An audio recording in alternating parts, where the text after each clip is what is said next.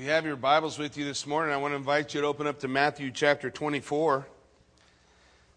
And we'll, uh, we'll take a look at what the Lord has for us this morning.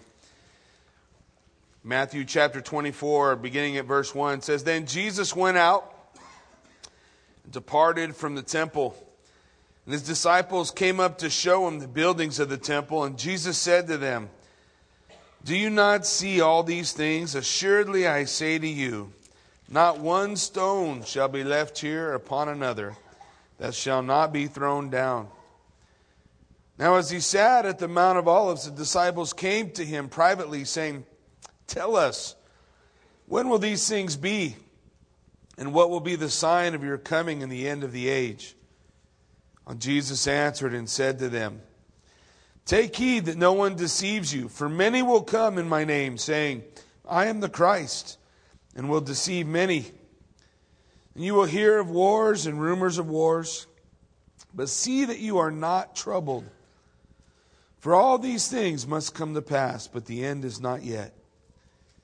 For nation will rise against nation, kingdom against kingdom, and there will be famines, pestilences, and earthquakes in various places.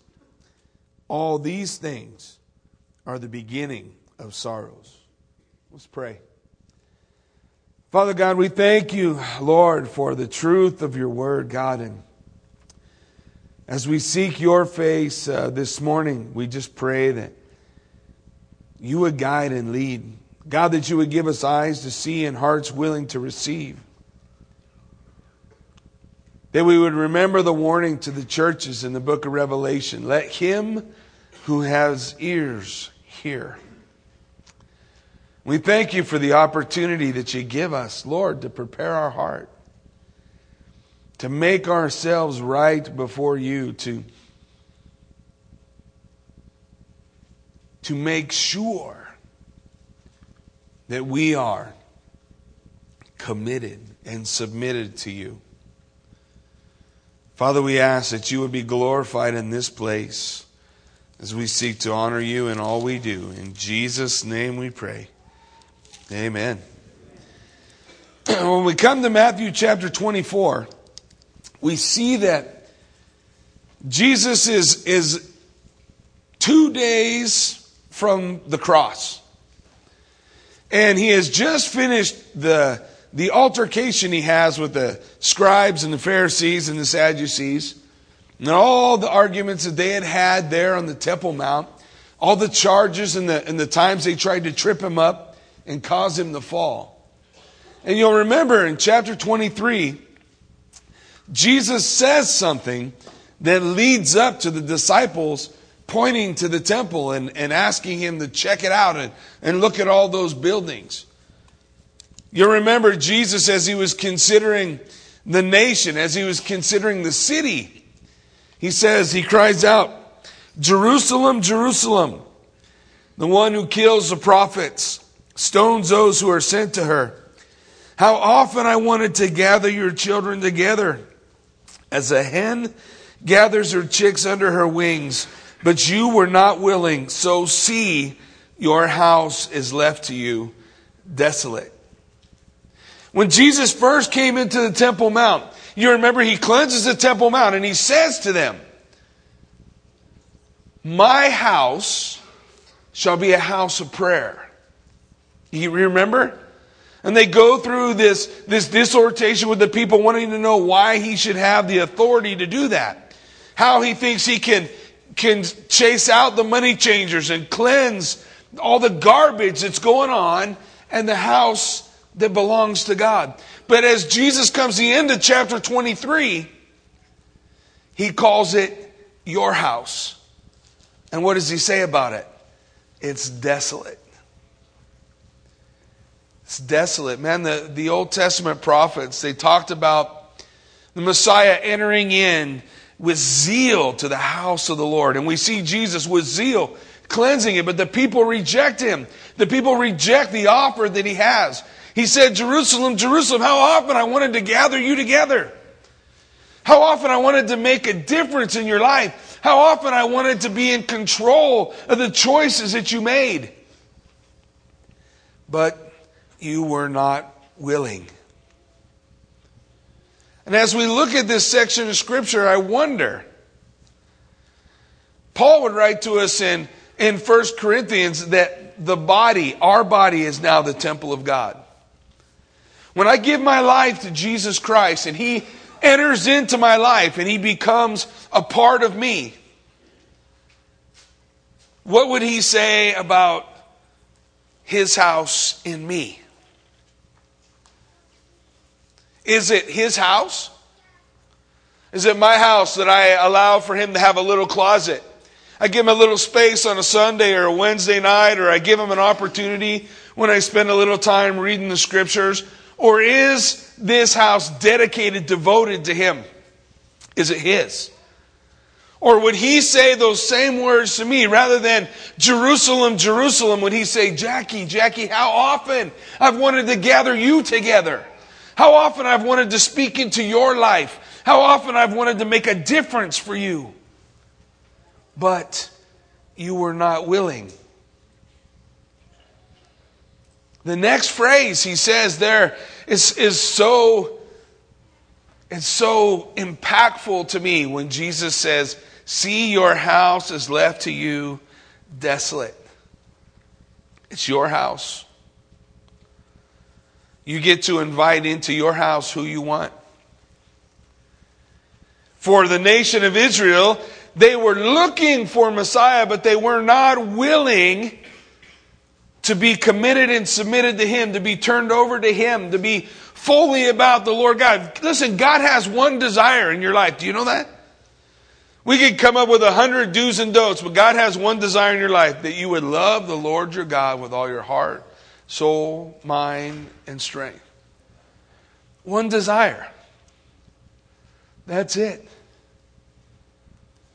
When Jesus was asked, What's the greatest of the commandments? You remember he responded, Love the Lord your God with all your heart, soul, mind, and strength. And the second is like it love your neighbor as yourself. Love God, love people. That's the fulfillment of what it is to be a Christian. But that's that can't just be something you say, right? I mean, it, it ought to be deeper than that, shouldn't it? Think about the relationships we have with people, our friends or, or our spouses or those whom we love. The love that we share among people is, is deeper than just words, isn't it? Or is, is it just simply words? Is it just simply that we say something nice once in a while? We get a card. Mother's Day's coming. What are we going to do? I don't know. It's not the day before Mother's Day yet, so I haven't started. and I tried the first year of Mother's Day to say that she's not my mom, but that didn't work out so good. I thought I did a cute thing, you know. I took the little baby and I walked him through a store, and whatever he grabbed, JC, when he was just a baby, Whatever he grabbed off the shelf, I got that. I think it was a Kermit or something. Alf? It was even worse. he grabbed an Alf and he brought that Alf and he and I and I wrote, uh, you know, to my mom on her on her first Mother's Day, you know, and I put this little Alf in a card and, you know, put put JC's hand on there and, and wrote JC and and she was all, oh, it's so sweet, that's nice. Where's yours?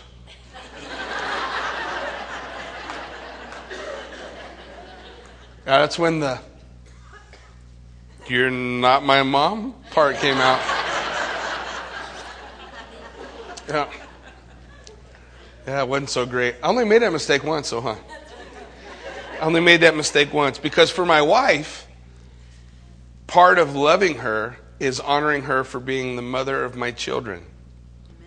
Now, how's, it, how's my relationship with God? If that's my relationship with people here, what about my relationship with the Lord?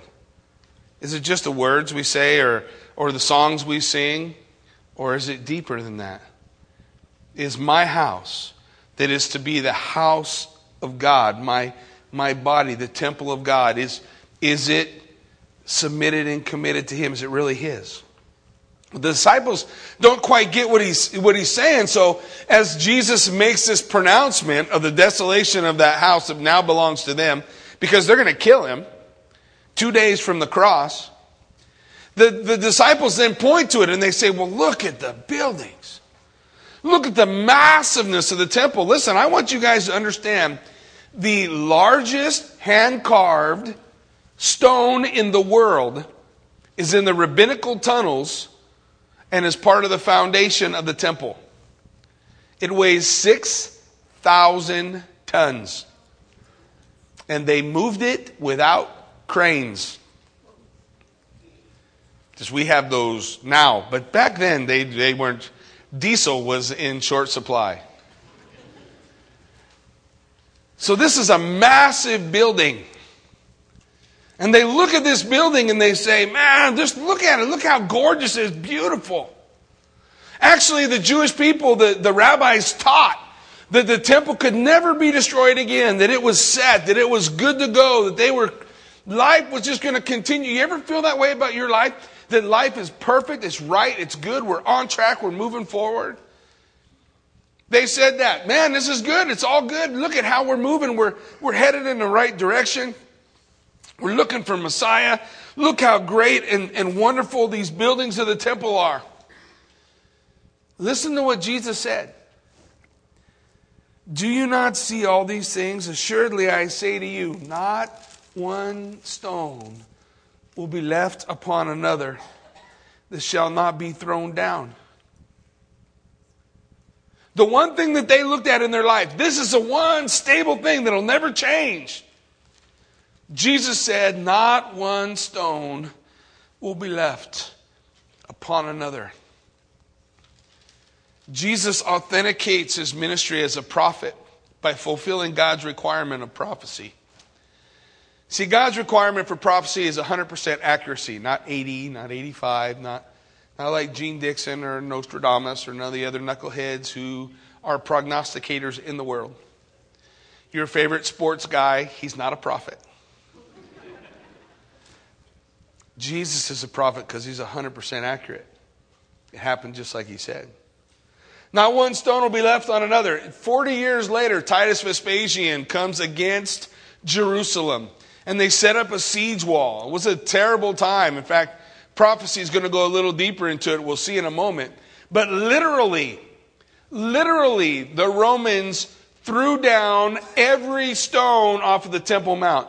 So if you picture the Temple Mount like this little plateau, and on top of that Temple Mount, this humongous building that that, that shined in beautiful white and gold all inlaid throughout it. I mean, gorgeous building. Two, three stories tall. And, and all the, the Solomon's porch around the outside of it and places where people would meet and places where they would gather. And if you took every single stone on top of that plateau and you threw it off of the side, that is exactly what Jesus said would happen, and that's what happened. If you go to Israel today, you walk into the Tyropoeon Valley, you know what you see in there? A pile of stones, the stones from a temple, still there in a pile, proving what Jesus said. Sometimes those things in our life that we think are so solid turn out just to be so much rubble. Because the Lord said, there is only one unshakable reality in your life.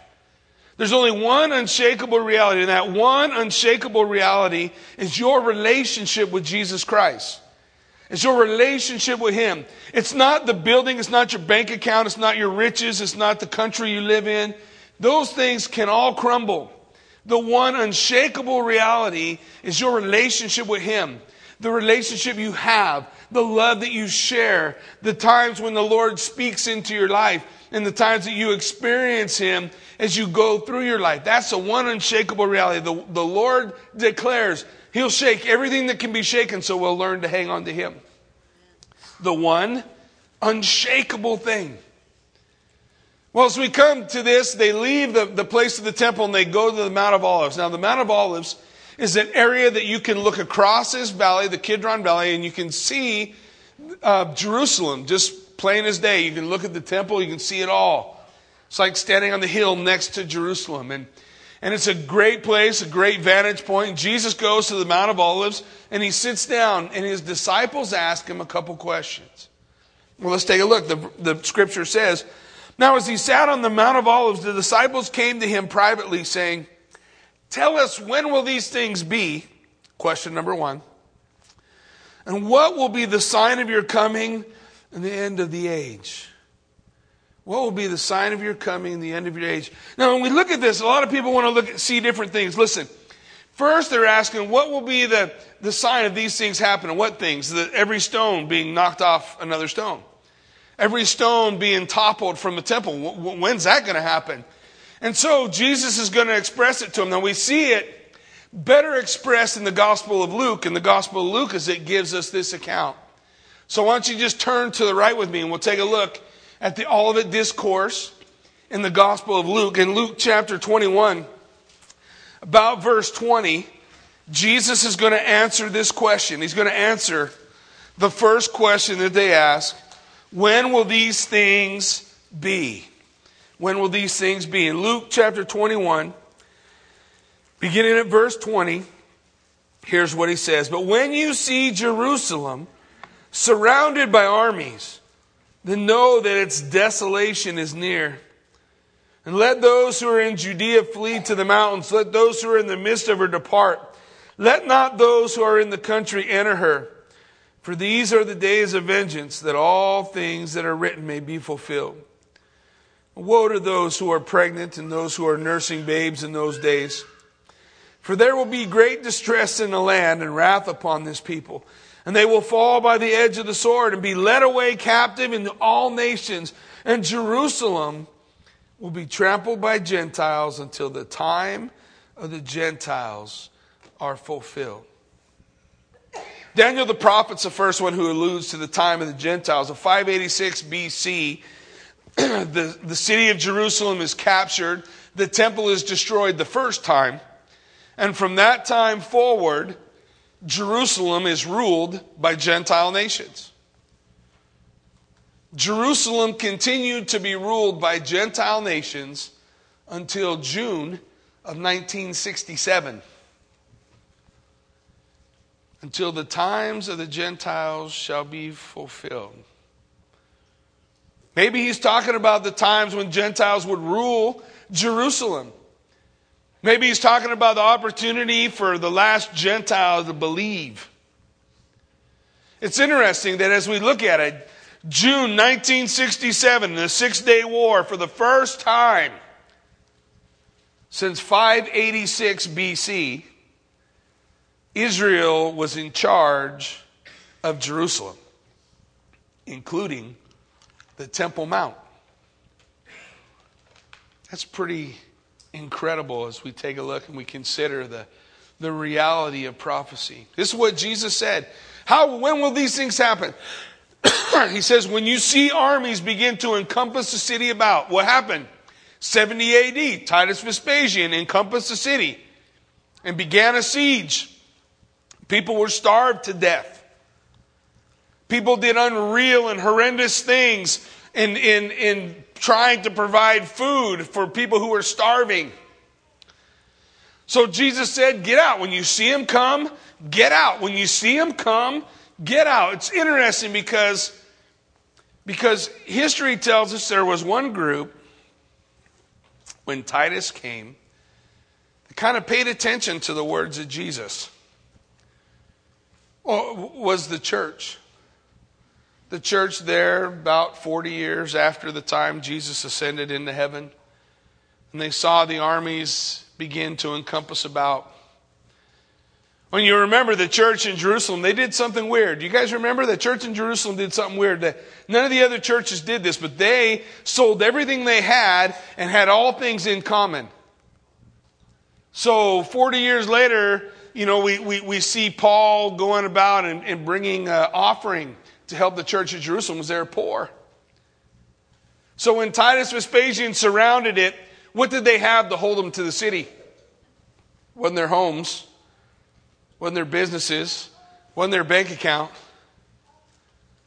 They remember the words of Jesus and they leave. They leave. Jerusalem, just like Jesus said, is conquered and the temple is, is destroyed, just like Jesus said. Not one stone left upon another. So he answers their first question. When will these things be? There's your sign. That's what you see. When you see that happen, the temple's going to be destroyed. Jesus lays that out for them. But then he goes on and they ask the second question. The second question they say, and what will be the sign of your coming? That's interesting. I want you guys to understand. In the Greek, in the structure of this sentence, when he says, What will be the, the sign of your coming? The word coming means not just when you show up, but when you stay. What's going to be the sign of your. Literally, what they're asking is, When is your kingdom? When's your kingdom? Remember, that's what they're looking for. The, the crucifixion hasn't happened, the resurrection hasn't happened. They don't understand these other concepts, so they're looking for the kingdom. When's the kingdom? When are you coming and staying? When are you setting up your kingdom? When are you kicking out the Romans? When are these things going to take place? And that was what they called the end of the age.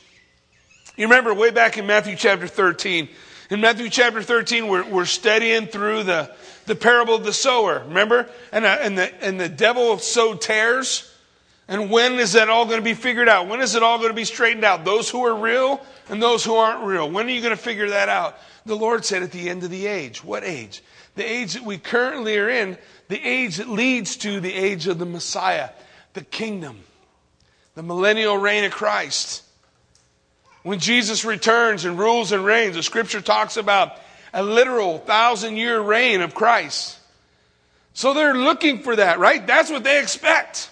They expect that God's doing these incredible things. And so they ask these questions and Jesus gives them, Jesus gives them what we've come to know as this Olivet discourse, but, but also the beginning of sorrows. He talks about birth pangs. He talks about being able to recognize and see. And so as Jesus answers this question, he begins by letting us know here's how you're going to know. Here's like how you're going to understand the season. For example, in Idaho, it's kind of hard to tell what season you're in all the time. Sometimes I think I'm in summer. And sometimes I think it went back to winter again. Like yesterday or the day before. I thought like I was in Kansas or something. Because isn't that where Dorothy was from? And the wind started blowing. And my, my Rottweiler actually got air. He was in the air saying, Can I come in? And, and I was saying, I'm not coming out to get you. but, you know, so, the, so, so in, the, in the land of Oz now, there's a Rottweiler running around instead of Toto.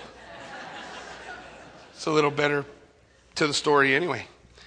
But, uh, you know, it's hard to tell. But Jesus lays out for us here's how you can see. Here's how you can begin to tell the season.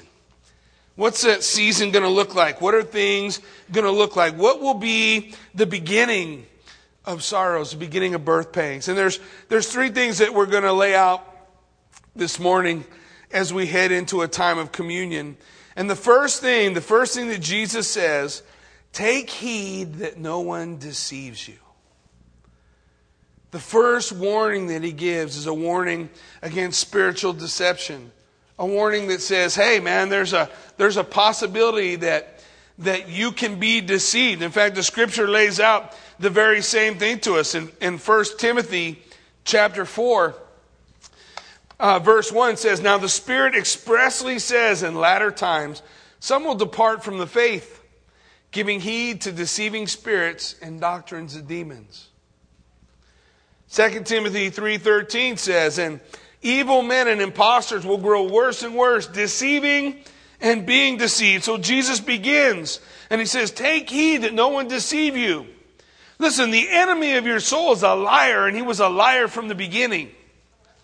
The reason God has given us his word is so that we can have a foundation, an anchor of truth.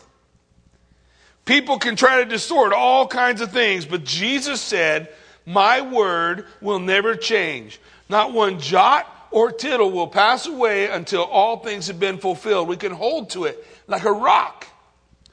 This is truth. And this is how we can know truth. And this is how we can understand truth. So Jesus said, Don't be deceived. Be aware that deceivers will come. He says in verse 5 For many will come. Many will come in my name, saying, I am the Christ, and will deceive many. Many will come. Many are going to try to say, try to sell that, that they are the Christ. Listen, the last 60 years, give or take, more than 1,500 people have proclaimed themselves to be the returned Christ. Now, you would think if somebody just walked in and said, I am the return of Jesus Christ, that people would put him in a room. But I mean, 1,500 people said that they were the return of Jesus Christ and were followed. People believed them. People changed their direction and their path in life. More than 900 people drank the Kool Aid because the leader that they were following told them that's what God wanted them to do. Jesus said, Do not be deceived. We have the anchor of truth in the Word, but folks, if we fold this up and we say, No longer am I following this, I'm following the person, then what becomes my anchor of truth? What that person says? And what happens is that person gets more and more deceived, more and more twisted, more and more down the road. The next thing you know, you're so far away from what at one time you had held as the truth, but you're no longer holding fast to the doctrine that you were taught in the beginning. You're not holding fast to the Word of God. And you will be deceived. They, they were deceived. Second Peter tells us why these deceivers come. Listen, in, in 2 Peter chapter 2, if you want to flip over there with me, 2 Peter chapter 2, just the first three verses. We'll share together. 2 Peter 2, verse 1. But there were also false prophets among the people, even as there will be false teachers among you, who will secretly bring in destructive heresies, even denying the Lord who bought them, and bring on themselves swift destruction. Many will follow their destructive ways, because of whom the way of truth will be blasphemed. Listen, by covetousness, they will exploit you with deceptive words. By covetousness. Coveting is desiring something that you don't have. To me, there's no greater pronunciation against what some have called the, the word of faith movement or that concept that God has to give me what I ask Him for. They say by covetousness, they will deceive you. This desire for stuff, the desire for things, the desire for that which we don't have. This is what's going to be utilized by false teachers and what causes people to begin to take a path away from what the Word of God says. Because the Word of God says, do not trust in riches. The Word of God says, do not trust in military might.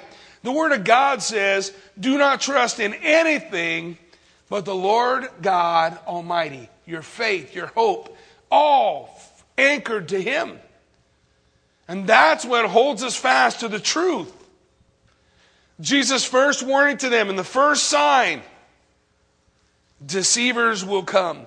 Listen, there's always been deceivers and false teachers. But what Jesus is saying, there's going to be more and more and more. Is there an apostate church today?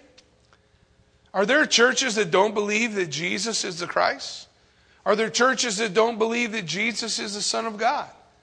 Are there churches that don't believe, according to what Jesus said in John chapter 8? Jesus said, Unless you believe that I am eternal God, you will die in your sin.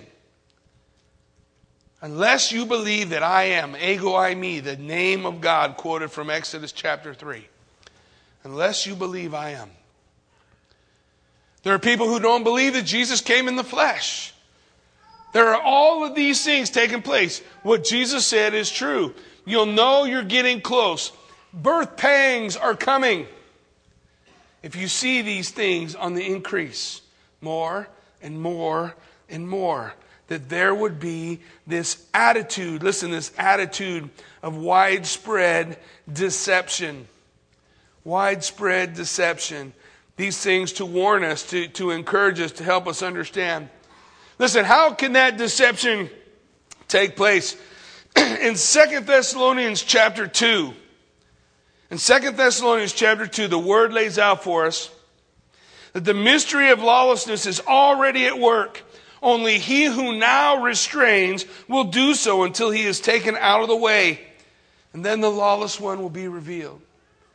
Second Thessalonians chapter 2 tells us what is restraining. And I want you to understand this because in John chapter 16, this is what Jesus said. Jesus said, Nevertheless, I tell you the truth. It is to your advantage that I go away. And if I do not go away, the helper will not come to you. But if I depart, I will send him to you. And when he has come, when he has come, wait a minute. The Holy Spirit from the beginning of creation was always working in the world. When he's talking in John chapter 16 about when he has come, what's he saying? He's saying when he has come into your life. When he has come into the church. When he has taken that place within the church. On the day of Pentecost, 120 men went out, tongues of fire over their head. They began to speak in tongues. And then Peter stood up and gave a word of prophecy in plain understanding, and 3,000 souls were saved. The next time Peter taught, 5,000 souls were saved. 8,000 were in the beginning of the church, as the beginning of the church begins to move there in Jerusalem. And they were filled with the Holy Spirit. And when he came into them, John chapter 16 said, he will convict the world of sin and of righteousness and of judgment. That's what the Holy Spirit does through the church in the world. But Second Thessalonians chapter 2 says that he will one day be taken out of the way. It means the Holy Spirit will be removed. But Jesus promised that if he gave us the Holy Spirit, he'd never take it away. That's right. Because the book of Thessalonians tells us in chapter 4 that at the trump of God, the Lord will call the church home and the Holy Spirit in the life of the church will be removed with her. The church taken out of the way, the Holy Spirit gone. And at that moment, with no conviction, not the Holy Spirit, you, don't you hear people say, I, I don't care if that church goes away. I hope a rapture is true. And the church goes. Then we can all finally have a good time. I'm not sure that's how it works out. There will be no conviction, the conviction of the Holy Spirit removed within the life of the church. There will be a great falling away. But that's not all Jesus talks about this spiritual deception. He says, You will hear of wars and, rum- and rumors of wars. Listen, but see that these things don't trouble you. We see deception. We see spiritual deception on the rise. And don't we see wars and rumors of wars? Holy cow. Every time I turn around, there's a new, a new rebellion somewhere. There's, there's Egypt still can't get things rolling. There's Syria struggling. Every, just about every country around Israel is having some kind of problems. And that's just in that little corner of the world. That's not even taking into consideration the over 100 years of civil war that's been going on in Africa. Wars and rumors of wars, more and more. There have been more wars in the 20th century than every century prior combined. We're not getting better. Our ability to make peace is not getting better. We, we fight. You want to make sure not to have a fight? Only have one person in your club. As soon as you have a club of two people, you're going to have a fight. How do I know that's true? I got married.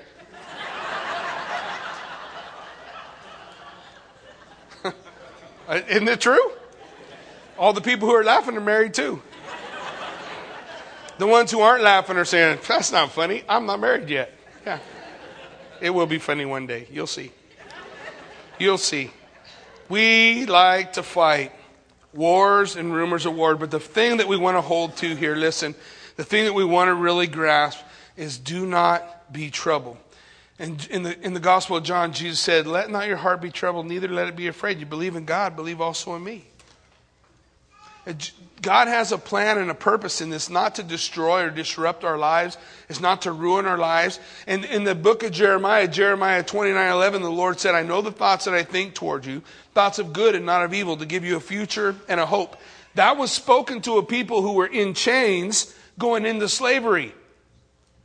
And God was saying to them, Don't be afraid, it's all going to be okay. And the, the message hasn't changed for his church today. The Lord says there's difficult things, difficult days in the horizon, hard times ahead. Scary things when we look at the news and scary things when we see what's going on in the world. But the Lord says, don't be afraid. Just trust in me. I know what I'm doing. I know what I'm doing, and we can trust God. We can trust that the Lord will do this perfect work in our life. Listen, do not let these things trouble you. But not only will there be wars and rumors of wars, for nation will rise up against nation and kingdom against kingdom. But there will be famine, pestilence, and earthquakes in various places. He talks about these serious disasters. He says there will be wars and rumors of war, but listen, the end's not yet. That means that's, that's God's way of saying this is not the hard part yet.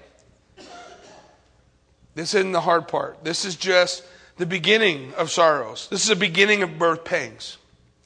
This is just the beginning, but there's going to be there's going to be these serious disasters. He talks about famines. 1970 was called the de- decade of famine. Do you know today in our world today with all the stuff we got, and we have a hard time relating to this because life for us is a little different. But listen, for for the world today, right now, in the next 1 minute, 30 adults will die of starvation. And in the next year, 15 million children will starve to death. There's always been famine somewhere in the world. But there are crazy numbers of famine right now. And it's hard for us to relate, right? It's hard for me to relate. I'm fat and I eat a lot of bacon.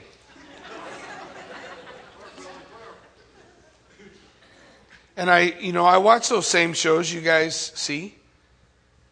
And I watch them kids, and some of them kids, you know, you're looking at and you're thinking, wow, that they may be gone. They may be gone. And, and what does that compel me to do? The love of Christ should compel me to, to be whatever part of a solution I can be. I may not individually be able to feed every hungry child, but listen, God is going to require an account for the nation who had an abundance of food and didn't care about those who were starving to death. And that nation who has an abundance is us. So we got a lot. We got a lot. But this is what Jesus said. It's the beginning of birth pains. You want to know if times are getting close, there'll be a lot of famine. He also talks about pestilence. Pestilence. 32 million five hundred thousand cases of known AIDS in the world today. Uh, that's a mind boggling number, right? Majority of those in Africa where you have one doctor for 17,000 people. And you have this concept that the way to get rid of it is to find a virgin and have sex with them. And that'll get rid of AIDS. But it doesn't work. All it does is spread. Jesus said there'll be pestilence. That's just AIDS. That doesn't count how many people die of influenza. Here's one for you. When I was growing up, one in 10,000 children were born with autism. Today, it's one in a hundred. That means basically in a sanctuary this size, there will be three children with autism born. That numbers are changing. Jesus said this will be the beginning of sorrows, pestilence. Let me, let me ask you a question. Uh, just picture a nation that it's one in 10,000 people who have autism. Now make it one in a 100 and let that continue to grow. What happens to that nation? What happens when you're trying to care for that many uh, children who, who have that ailment in their life? What happens to that nation? How does that affect it? It's, it's mind boggling to begin to consider the changes that have happened. That's recent. That's recent. Jesus said there would be pestilence. There will be pestilence. In Revelation 16, it says, They blasphemed the God of heaven because of their pains and their sores and did not repent of their deeds. You think about the people who are dealing with sexually transmitted diseases, and that's a perfect description of their heart. It's a perfect description. But that's not all. Then he tells us there will be earthquakes in various places. That word various means places that you wouldn't think of. I want you guys to think about just the last few years. You know, growing up, I don't remember ever watching on the news a tidal wave. I don't remember that. But one day, I'm blown away. I'm watching the news, and a, you know, a tsunami or tidal wave starts with an earthquake out in the middle of the ocean somewhere. And a tsunami comes through, and a tsunami goes through Indonesia, and just like that, almost in a blink of an eye, 300,000 people are gone. The Bible said it's the beginning of birth pangs. Now, I thought that'd probably be the only time I'll see that in my life. It wasn't that many years later before we saw it again in Japan, was it? 30,000 people in that one. Boom, just like that. Not to mention the earthquakes around the world and all these crazy places that we're hearing about. Listen, there's always been earthquakes. There's always been wars. There's always been famine. But the Lord said that it will increase like birth pangs. And as it increases, He says, listen, here's the message. Don't be afraid. Just know it's at the door. There was a, a woman in Mexico. Her name was Mama Espinosa. She was the Mother Teresa of Mexico. When we took a youth trip down there, we saw her when she was like 95 years old. I, I don't think she's alive anymore because she would be like 130 now. But we were sitting around her and all the kids, and she would wake up every day singing hymns and go to bed singing hymns. And, and she said, we asked her, all the youth kids sitting around, this, this lady, she's 94, 95 years old, and we asked her, do you have anything to share with the kids? Anything that you want to tell them? Anything you want to share with them? And she said, Yes, yes. I, so we all sat down around her and she goes, Listen, listen, I'm, I'm an old lady and one day the Lord's going to take me home. But I want you to know Jesus is coming soon and I can see his toes. See, their toes are right over the edge. I can see his toes. The beginning of birth pangs. So, how should we then live our life? What's that mean to us? What a great day to live in. What a great opportunity to make your faith be the most real thing in your life. This is who I am.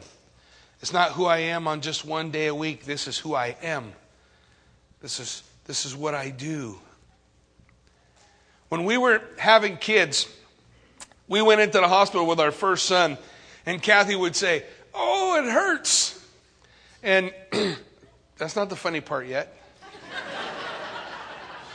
oh, it hurts, she says. And they put this thing on her belly, and it would, it would register, and the nurse would come and look at her, and she'd tap her on the head. Oh, honey, it hasn't even started yet. With our first child. Oh, it hurts. She'd look at me, and she'd say, if this hasn't started yet, how bad's it going to get? I don't know, hun.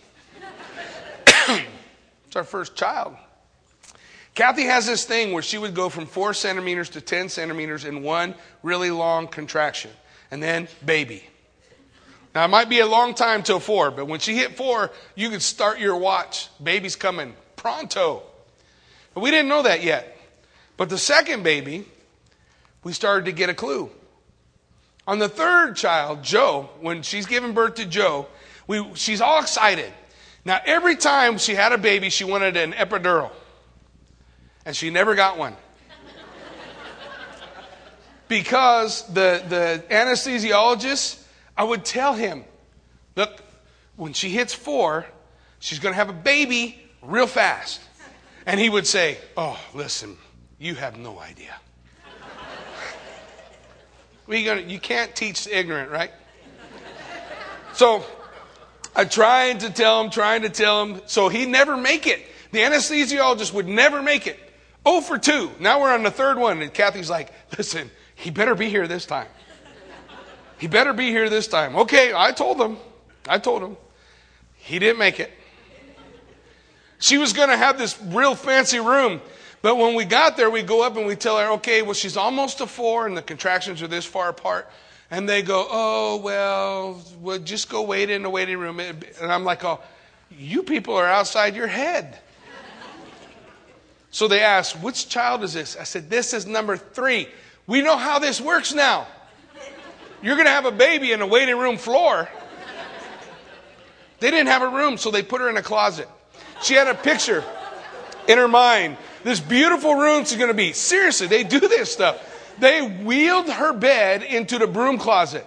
There's towels, sheets, brooms, mops. What? Yeah, this is a this is a sign of things to come. So then finally they check her out and they go, oh my gosh, she's like going really fast from four to 10. Oh, you think? So they put her, they get her, they get her out of bed and they put her in this wheelchair and there's no feet for the wheelchair. So she's got to hold up her feet while this, while this nurse is running pushing her down the hallway, trying to get her to a, a, nice room so she's not having a baby in the closet. The baby's crowning. So they get her into the bed. I think she spends like 30 seconds in that room. They get her into bed, and the anesthesiologist comes lollygagging in. Uh, is it time yet? Too late. See you later. Do you know they still send you a bill? That is like the easiest job on the planet. I want to be the anesthesiologist who doesn't have to do anything and still charges you as though he did. Just because he was in the neighborhood drinking a coffee. And sure enough, within moments, baby Joe is born. See, that's what Jesus is talking about here. It's the beginning of birth pangs. Things may move fast, things may move slow, but I guarantee you, a baby is going to be born. I guarantee you, Jesus will call the church home. I guarantee you, he will return again. And I guarantee you that time is short enough for us to be real about our faith and be willing to cross the street and tell our friends and neighbors. Amen? We're going to have a time of communion now. So as as we have the worship team come up and we just prepare our hearts in an attitude of worship for what the Lord will do. Listen, here's my, uh, here's my challenge for you. Jesus said there would be a time of, of spiritual deception and wars and, and famines and pestilence and earthquakes and all this stuff going on. But he also says that the, that the love of many would grow cold, that the church would begin to get complacent.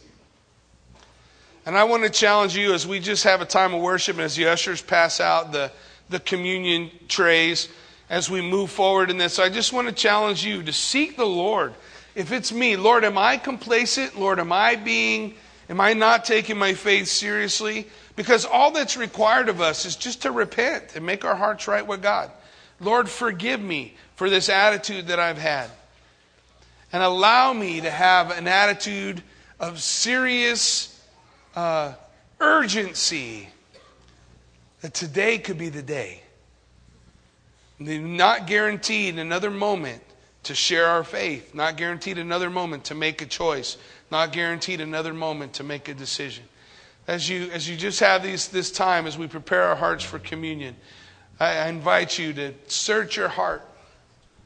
Search your heart as to whether you are in the faith and be made right with God as we prepare our hearts